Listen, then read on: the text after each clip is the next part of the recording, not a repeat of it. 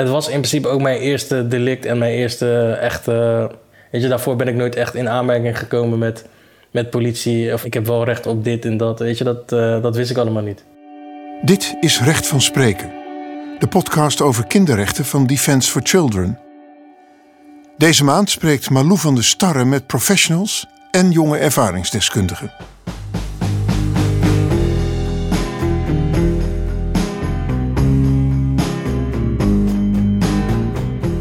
Mijn naam is Malou van der Starre. Normaal hoor je in deze podcast Carrie van der Kroon. En geen zorgen, die is nog altijd de vaste host van deze podcast.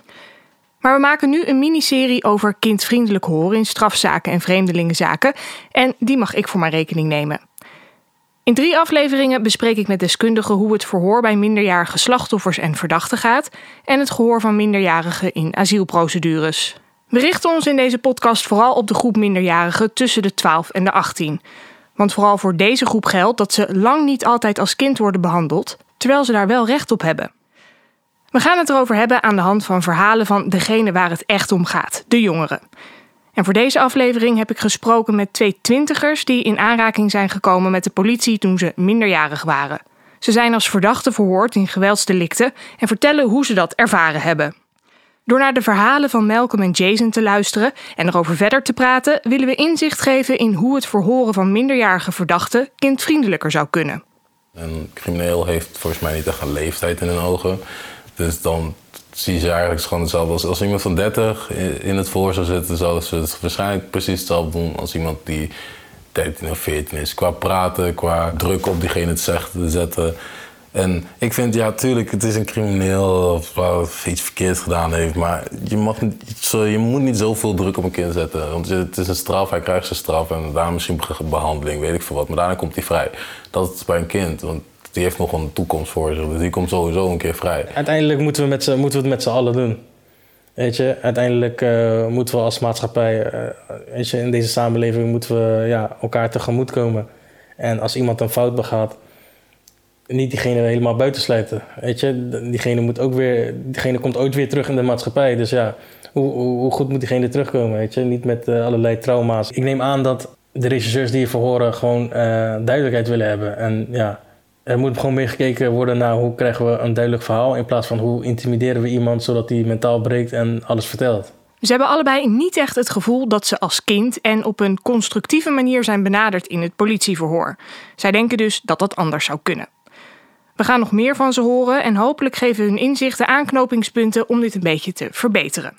Ik ga het er vandaag over hebben met twee gasten. Tegenover mij zit Koosje Petersen. Welkom. Dank je. Je bent advocaat en gespecialiseerd in jeugd- en strafrecht.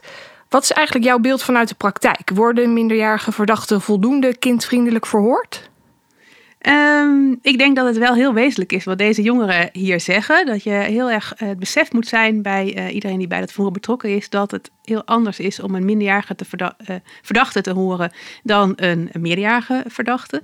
Um, omdat um, ja, kinderen die zijn nog niet, die, die, hebben nog die zijn nog niet uitontwikkeld, die hebben nog niet het overzicht over alle consequenties van hun handelen, het begrip daarvan.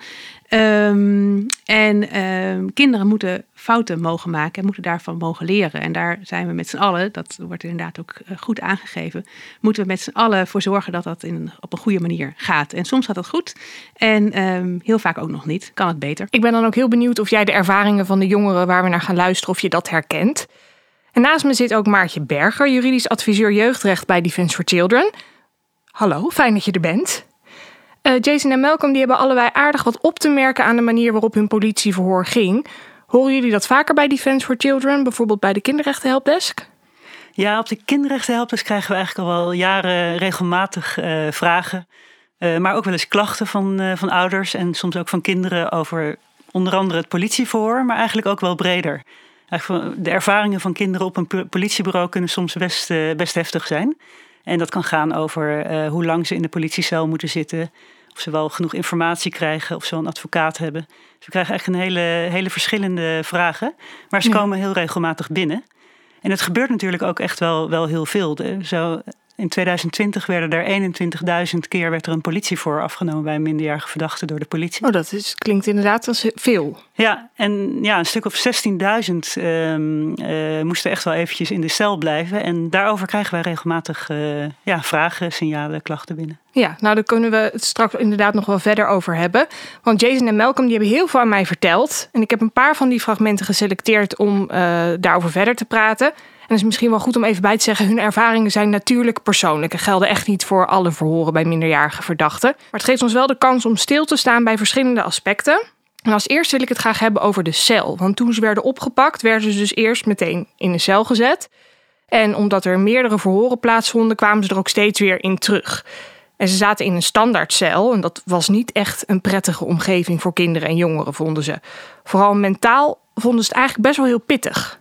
Hij was dat het eerste moment in mijn leven dat ik met zoveel verschillende gevoelens uh, zat, zeg maar. Onzekerheid, angst, schaamte, schuld. En je zit letterlijk in een, in de kamer, een, een hele kale, koude kamer, zeg maar. En je bent er ook in eentje, dus het is gewoon letterlijk alleen jij en je gedachten. En uh, bij de ene is het wat heftiger dan bij de ander natuurlijk. Maar uh, ja, bij mij was het, was het best heftig. Ja. Ik zat ja, letterlijk voor mij uit te kijken. Ja. Ja, je kan dan de tekst op de muren lezen die, die sommige mensen dan met, met, met, met de gulp van hun broek hebben gekrast op de muur of zo. Maar ja, nee, het, het is moeilijk om je, om, om, om je af te leiden, zeg maar. Je zit daar nog steeds voor iets wat je gedaan hebt of wat dan ook. En dan kan ik best begrijpen dat het, moet niet paradijs worden, maar het, gewoon kleine dingetjes als een muur verf, verf, een likje verf geven, dat kan al heel veel veranderen. Dan krijg je gewoon veel warmere ruimte dan echt zo'n koude, kille muur. En boekjes bijvoorbeeld zouden wel, zouden, zal het best prima zijn. Niet die, dan krijg je nog de Donald Ducks die helemaal kapot zijn. Dus helemaal versnipperd tot bijna eigenlijk nou dat je de helft van het boekje niet meer kan lezen. Is gewoon normale boeken voor, nou, jongeren. Dus de boeken die gewoon echt nog letters hebben. dat soort dingetjes, dat zal gewoon een stuk beter zijn. Ja, ze snappen dus ook wel dat je als verdachte van een delict niet in een soort paradijs terecht hoeft te komen. Maar dat hele kale, kille hok, dat deed ze echt niet echt goed. Koos, wat hoor jij daarover terug bij jouw cliënten? Ja, dit precies inderdaad. Dat het, uh, dat heel intimiderend en overweldigend kan zijn om in zo'n uh, zo'n kale cel te zitten. En uh, ze zitten ook gewoon in een politiebureau. Hè. We hebben geen aparte jeugdbureaus. op sommige politiebureaus wordt dan wel geprobeerd om jongeren een beetje weg te houden van, van de, nou ja, de drugsverslaafden die daar ook binnenkomen. Of de, de verwarde personen die natuurlijk ook in zo'n cel zitten. Uh, maar ja, op heel veel bureaus uh, lukt dat ook niet. En dan uh, hoor je dus ook de hele tijd het geluid van andere verdachten. Um, en dat is, ja, dat is heel intimiderend. En ik denk dat het heel veel ook kan helpen. Inderdaad, in, in kleine aanpassingen. Al was er maar bijvoorbeeld een klok, dat je weet hoe laat het is. Ehm, en de bejegening, dat je gewoon anders of vaker aandacht krijgt, op een andere manier aandacht krijgt. dat daar al heel veel winst te behalen is. Want het is dus inderdaad nogal wat als je opeens in zo'n cel belandt. Ja, en is het wel normaal dat je als minderjarige zo hop meteen in de cel gezet wordt? Dat gebeurt inderdaad, ja. ja en dat mag ook. Ja, je wordt aangehouden en voor jou gelden dezelfde regels als voor volwassen verdachten. Dus als de hulpofficier van justitie besluit dat je wordt, wordt aangehouden, dan word je in een cel gezet. Ja, nou ja, en er komt dan ook nog bij dat bijvoorbeeld Malcolm, die maakte zich ontzettend zorgen toen hij daar zat om zijn familie. Uh, want hij was uit zijn bed gelicht midden in de nacht en het hele gezin was helemaal rot geschrokken en hij had eigenlijk geen idee hoe dat met ze ging. Maartje, wat, wat vind jij als je dat hoort? Nou, uh, als je echt zo midden in de nacht door een heleboel politiemensen van je bed wordt gelicht, dan is dat natuurlijk wel echt heel, uh, ja, heel heftig. En um, ja, dat is niet alleen voor de, voor de jongeren heftig, maar dat is ook eigenlijk voor de anderen die thuis zijn, ouders, broertjes, zusjes. Kan dat heel traumatiserend soms bijna zijn. Um, dus ja, de vraag of dat anders kan en of dat nodig is op het moment dat het om minderjarige verdachten gaat, ja, dat is eigenlijk een onderwerp, daar, zou je nog wel een, hele podcast aan kunnen wijden. Om te kijken inderdaad hoe, hoe, hoe verloopt zo'n arrestatie nou en, en hoe, ja, hoe kan je dat als politie misschien toch wat kindgerichter aanpakken. Ja, maar we kunnen het nu wel even hebben over inderdaad die, die rol van die ouders. En het weten hoe het met ze gaat en het contact uh, daarmee zoeken. Want uh, Jason die had zelf wel een heel idee over het vergroten van de ouderbetrokkenheid. niet iedereen heeft even goede band met de ouders of wat dan ook. Maar ja, je bent nog steeds een jongere onder de 18 en je ouders zijn verantwoordelijk voor je, voor het, tenminste zover ik weet. En dan is het ook wel heel fijn dat je hebt. Ik mocht denk ik twee keer bellen met mijn moeder op een dag. Nou ja, dat vond ik veel te weinig. Ik wil gewoon elke keer als ik gewoon bad voelde, wil ik gewoon mijn moeder bellen. En ik vind dat dat ook gewoon moet kunnen. Want ja, je bent, ik was 16, 15 en 14 in die leeftijden dat ik opgepakt ben allemaal. En dan, ja, dan ben je ook gewoon toe aan iemand die vertrouwelijk een stem die je kent. En gewoon waarop je even even, ik deed dat mijn klaagmoment dan. Dan gooide ik gewoon elke agent die ik kut vond en die, die gezicht die ik niet leuk vond, dat kon ik dan tegen mijn moeder gaan helemaal even eruit gooien. Dan was ik daarna gewoon weer ready om weer een paar uur op mezelf te wachten of uh, te kijken wat er dan ging gebeuren. En dat vind ik gewoon best wel belangrijk, want ja, je moeder of vader is wel voor een kind gewoon alles, denk ik. Voor in mijn geval. Het is dan die ook gewoon kunnen bellen op het moment dat jij echt gewoon denkt dat, dat, dat, uh, dat je gewoon ja, dat je goed in het nest gewerkt hebt. dan wil je gewoon mama bellen of papa. Dus ik vind het wel gewoon een belangrijke rol, ook omdat de ouders gewoon belangrijk zijn voor daarna ook. Ja, voor hem was het dus heel belangrijk om echt even zijn hart te kunnen luchten eigenlijk. Hij denkt dat de verhoren dan ook wat beter waren verlopen... omdat hij iets minder gefrustreerd er dan had gezeten. Maartje, hoe zit dat eigenlijk? Mogen minderjarigen maar beperkt contact hebben met hun ouders? Uh, nee, nee, nee, minderjarigen hebben echt wel recht op uh, contact met ouders. En ouders mogen ook op bezoek komen. Eigenlijk even vaak als de uh, advocaat dat kan doen. Ehm, dus het is, zijn echt hele uitzonderlijke situaties waarin gezegd kan worden van nou, nu eigenlijk beter niet. Dat kan bijvoorbeeld zo zijn als ouders zelf ook verdachten zijn of als de veiligheid in gevaar is. Dan kan er misschien wel een reden zijn om, om dat te beperken. maar ik kan me heel goed voorstellen dat je als jongere, als je in zo'n omgeving terechtkomt met allemaal volwassenen wat nou niet echt een, een hele prettige uh, omgeving is, dat je dan toch even iemand wilt spreken die je kent. En dat een ouder voor de meeste jongeren dan logisch is. Ja, maar ligt dit ook echt vast in het kinderrechtenverdrag? Heb je recht op contact met je ouders? Ja, ja, ja, ja nee, in het kinderrechtenverdrag staat heel duidelijk dat uh, kinderen recht hebben op contact. En ouders hebben ook recht om uh, goede informatie te krijgen over waar hun kind is. Staat ook in de wet, hè? Ja, staat ook in, in de wet. Ja, en ik weet niet hoe jouw ervaring daarmee is, Koosje, maar ik kan me ook voorstellen dat vanuit een soort van praktische invulling het niet echt mogelijk is dat, dat een cliënt, een verdachte, maar elk moment dat hij denkt ik wil nu even bellen, dat het dan maar kan. Nee, uiteindelijk zit je natuurlijk op een politiebureau waar van alles gebeurt en allemaal mensen uh, rondlopen die met dingen bezig zijn. Dus het, je kan niet zomaar uh, op elk moment van de dag, uh, er, moeten wel afspraken over te maken zijn en huis, er zijn natuurlijk huisregels en praktisch invulbaar zijn. Uh, maar er zou wel heel veel toegang en bereidheid voor moeten zijn. En ik ken ook wel ouders die gewoon zeggen: ik ga wel met mijn kind op de cel zitten. Oh ja? Uh, dat, uh, ja, en soms gebeurt het ook wel eens. Als dus inderdaad duidelijk is dat die ouders verder ja, afstand als, ja, hebben van ja, wat er aan de hand is. kan twee kanten op werken, hè? want soms, soms willen kinderen hun ouders ook even niet zien.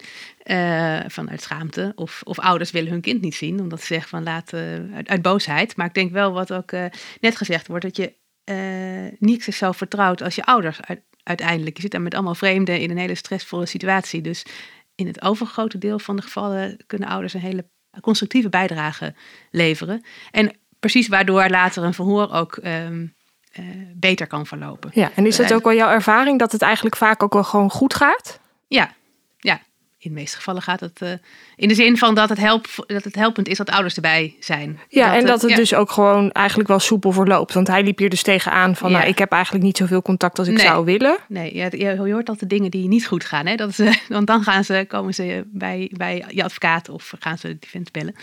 Um, dus meestal gaat het wel goed. Maar, Daarom ben jij hier ook om jouw praktijkervaring zeker, te delen. Dus, uh, maar het is wel echt heel belangrijk um, dat ouders uh, dat in hun rol gezet worden of, of, verzorgers.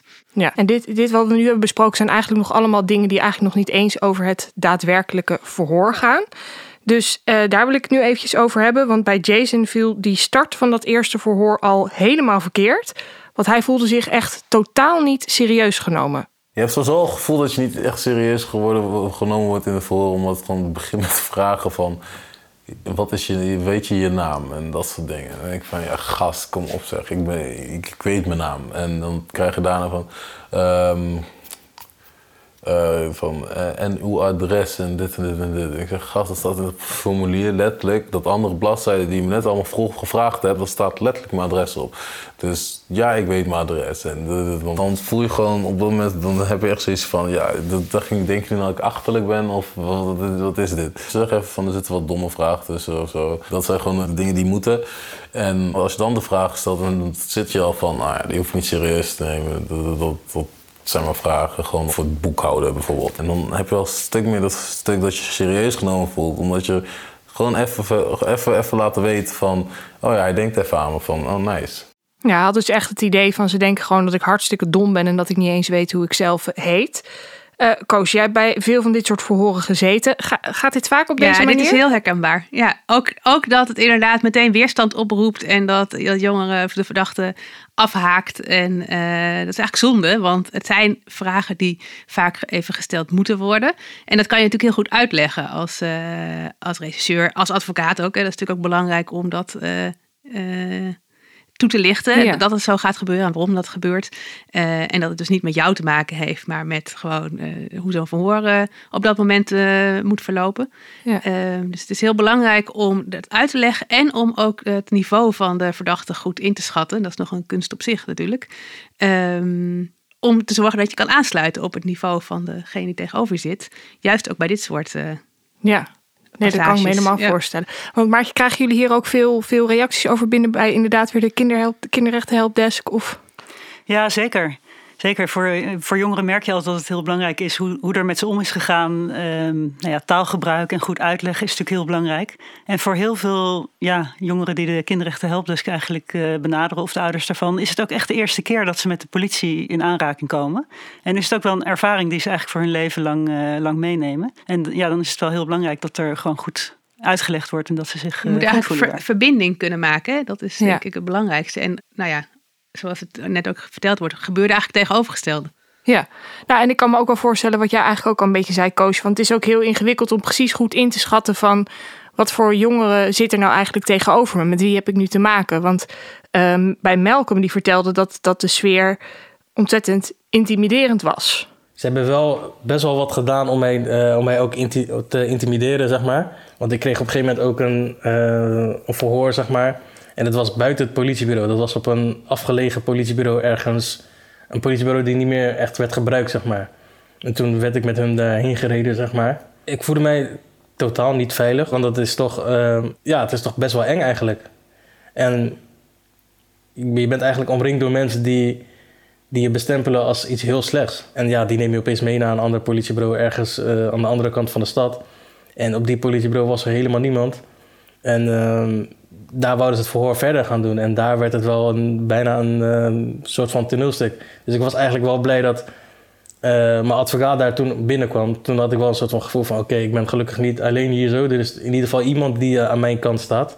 Want ehm, ja, een van die regisseurs die begon daar te schreeuwen en te bewegen... en te staan en allerlei dingen te doen, zeg maar. Want het ging zeg maar om een geweldsdelict. En hij probeerde een beetje alles na te doen. En uh, ja, weet je, die hij probeerde gewoon echt uit te beelden wat, wat ik had gedaan of, en wat er gebeurde. En, en mijn advocaat die uh, probeerde dat telkens af te kappen. Die zei ook van, ja, dit mag helemaal niet, dit hoort niet zo. En toen zei mijn advocaat op een gegeven moment van, ja, we stoppen hiermee, want uh, dit hoort niet zo. Dit hoort niet zo te gaan. En toen, dat, toen had ik wel helemaal het gevoel van, oké, okay, ze hebben mij hier niet met de juiste bedoelingen naartoe geleid, zeg maar. Zij reageerden zo heftig dat het dat het bijna logisch lijkt dat als ze, als ze hem nu zouden aanvallen, zeg maar. Weet je, het gebeurt, het gebeurt heel weinig dat iemand uh, qua taalgebruik zo heftig tegen jou, tegenover jou reageert en dan eigenlijk bijna niks doet. Het, het gaat bijna altijd wel over naar fysiek, uh, gewoon over het algemeen. Als je uh, tv kijkt of op straat dingen ziet gebeuren, dan weet je, heftige taalgebruik en fysiek geweld op dit niveau, dat ligt niet ver van elkaar, zeg maar. Dus uh, het is zeker wel eens in mijn, op, in mijn, in mijn hoofd geweest dat ze, ja, dat ze me wat zouden aandoen als mijn advocaat er niet bij was. Of, uh, of als ze mij weer eens naar een andere politiebureau zouden brengen of wat dan ook, waar uh, niemand zicht op mij heeft. Nou, ik vind dit best wel heftig wat hij vertelde. Maartje, wat denk jij als je dit hoort? Jazeker, dat, zou, dat kan niet de bedoeling zijn. Ehm, dat Malcolm zo bang is dat de politie hem aan, wat aan zal doen. Ja, dat, dat kan eigenlijk echt niet, uh, uh, niet gebeuren. Dat zou niet zo mogen zijn. Hij heeft volgens mij ook het idee dat op het moment dat hij daar zit, wordt er al van uitgegaan. Hij wordt gewoon behandeld als crimineel. Mag dat? Nee, nee, in principe um, is het uitgangspunt natuurlijk altijd als je op het politiebureau bent, dat je verdachte bent en dat je onschuldig bent, totdat daar echt een, een rechter naar heeft gekeken. Dus op het politiebureau word je echt, moet je met respect behandeld worden. En ehm, ja, moeten er vragen gesteld worden die er wel vanuit gaan dat je een, een verdachte bent. En ja, als de politie echt, of als, als een jongere echt het gevoel heeft dat, er, dat hij aangevallen kan worden, of dat het ja, een beetje gewelddadig is, dat kan ook echt schadelijk zijn voor kinderen. En dat is ook echt wel tegen de kinderrechten in. Het, uh, ik heb daar wel, het VN-kinderrechtscomité zegt daar wel iets heel belangrijks over.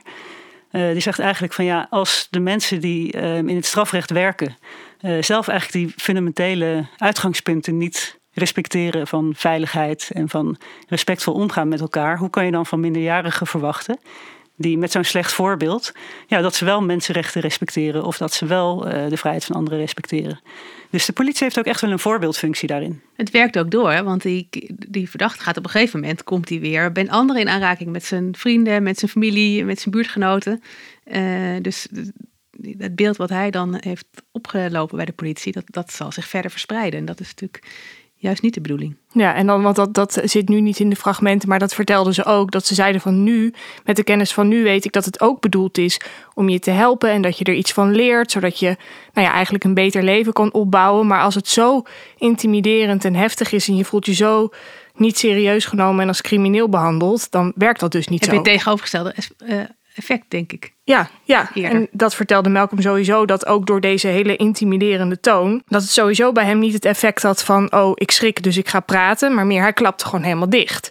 Terwijl hij eigenlijk zei, ik wilde wel gaan vertellen wat er was gebeurd. En extra ingewikkeld erbij was dat hij ook nog het gevoel had dat hij moest kiezen tussen zijn advocaat tevreden houden of de recherche. Dat er eigenlijk twee groepen waren die allebei een soort zakelijk belang hadden, ehm, maar niet zijn belang. Nee, er is inderdaad niemand geweest die echt keek naar hoe ik me voelde en wat ik belangrijk vond en wat ik wou dat er uh, gewoon naar voren kwam. Het was gewoon één groot zakelijk iets. Weet je? Mijn gevoel zei dat ik gewoon openheid van zaken wou geven. Gewoon echt alles wou vertellen. Gewoon hoe slecht dat voor mij ook zou uitpakken. Dat maakte me op dat moment in, in principe helemaal niet zoveel uit. Ik had eigenlijk mijn advocaat beloofd om niks te zeggen, maar op een gegeven moment had ik wel gezegd van ja, ik ben wel gewoon schuldig en ik heb dit en dit gedaan. En eigenlijk dacht ik van, uh, ja, best wel naïef van mezelf, maar ik dacht van oké, daar kan ik het misschien bij laten en dan wachten tot mijn advocaat er is. Maar dat was natuurlijk niet het geval. Op het moment dat jij eigenlijk bekend, dat is voor hun natuurlijk een hele grote stap en dan gaat het juist verder. Dan krijg je alleen maar steeds meer vragen naar je hoofd. Ik denk dat ik daar toen een uur, anderhalf uur, misschien wel twee uur in dat gesprek heb gezeten. En uh, dat was nog zonder mijn advocaat. En toen hadden ze me weer terug naar mijn cel gestuurd. En een paar uur later uh, kreeg ik weer een verhoor met mijn advocaat. En toen was mijn advocaat ook een soort van een beetje boos op mij. Van ja, je had niks moeten zeggen en uh, dit en dat. Want nu ben je jezelf van heel veel jaren uh, vrijheid aan het beroven.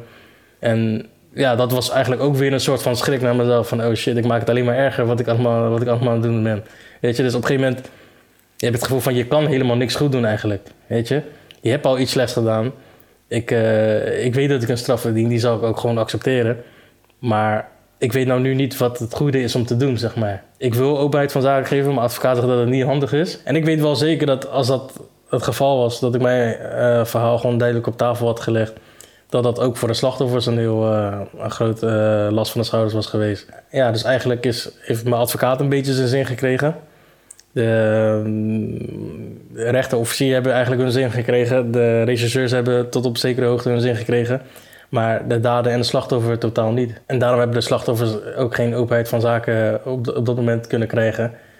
En waarschijnlijk ook niet uh, dat uh, hoofdstuk van hun leven waarschijnlijk ook niet op de juiste manier kunnen afsluiten. Waardoor ze misschien de dag van vandaag nog steeds ermee zitten. Of misschien, misschien nog steeds met vragen zitten die, niet, die uh, onbeantwoord zijn gebleven. Koos, dit lijkt me niet een gevoel uh, waarmee je een cliënt wil, uh, wil opzadelen. Nee, helemaal niet. En dat, in die zin schrik ik er ook van dat dit zo gebeurd is. Want uh, het zou.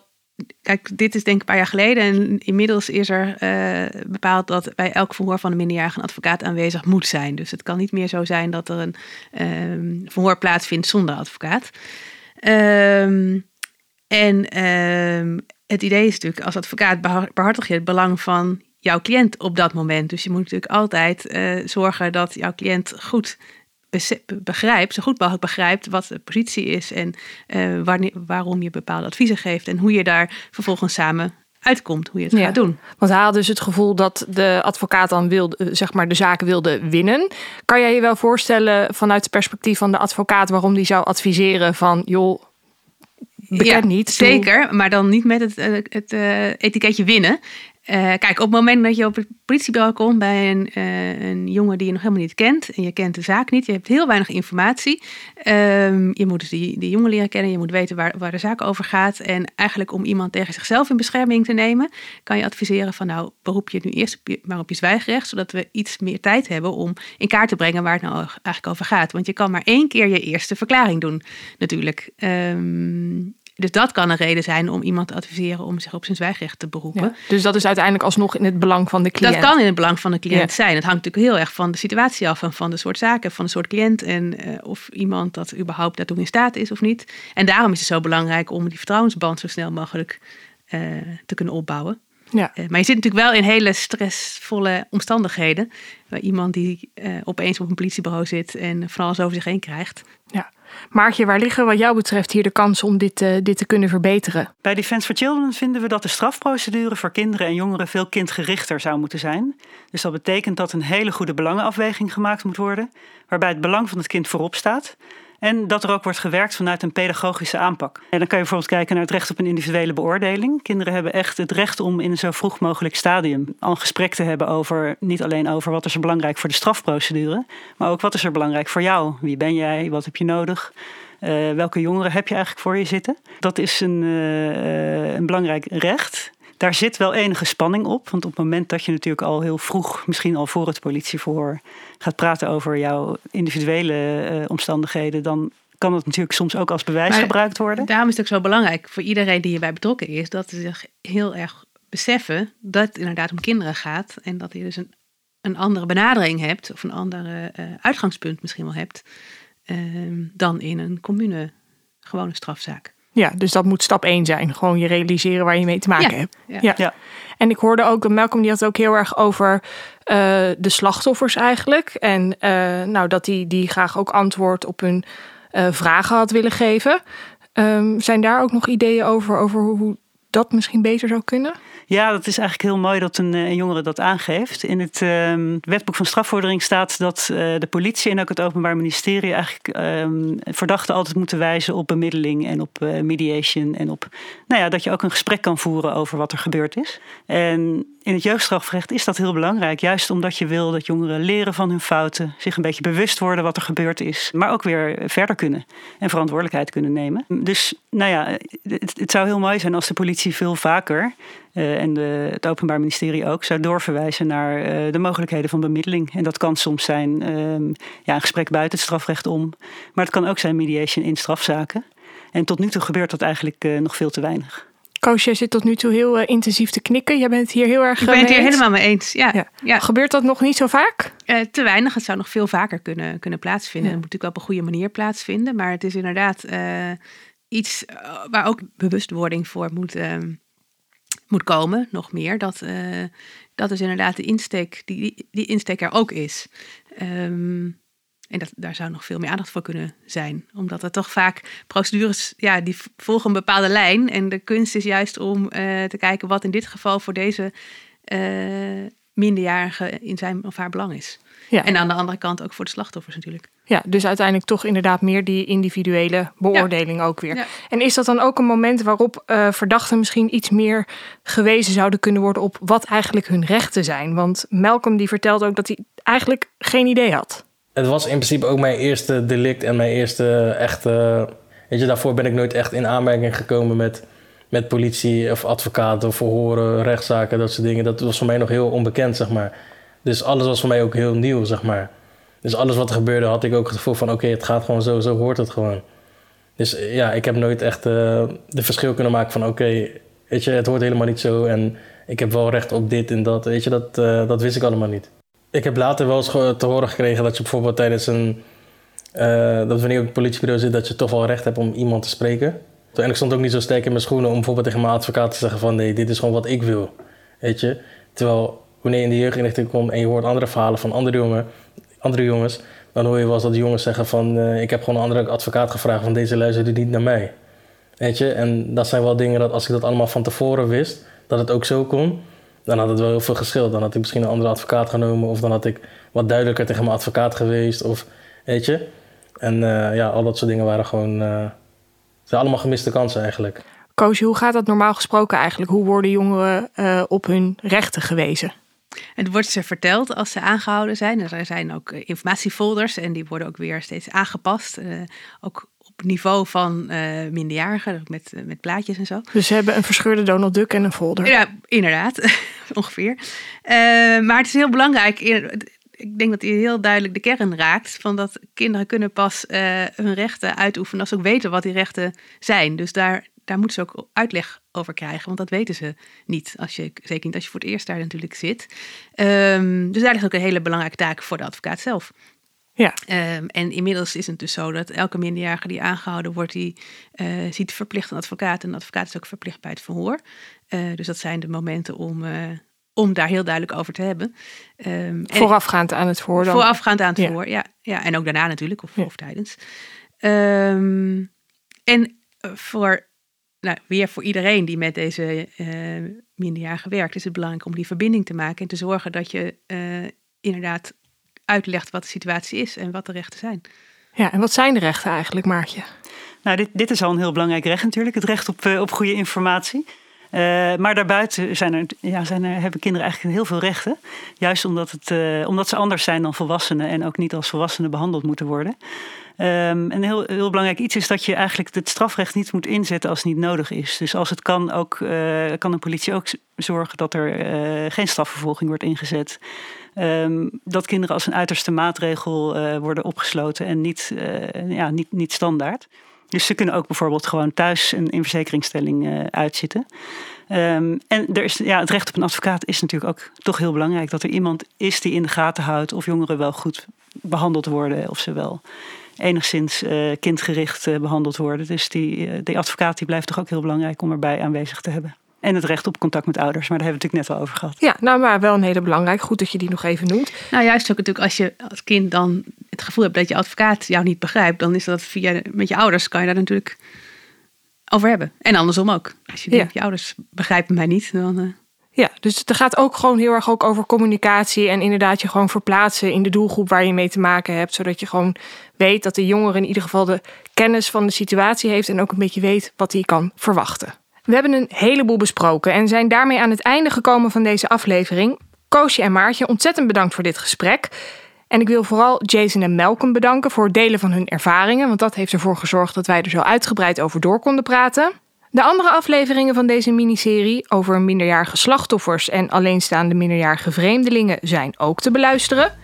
Heb je vragen of opmerkingen over deze aflevering? Stuur ze naar podcast@defenseforchildren.nl of laat een review achter. Vond je deze aflevering interessant? Deel hem dan met anderen en abonneer je op Recht van Spreken, podcast over kinderrechten van Defense for Children.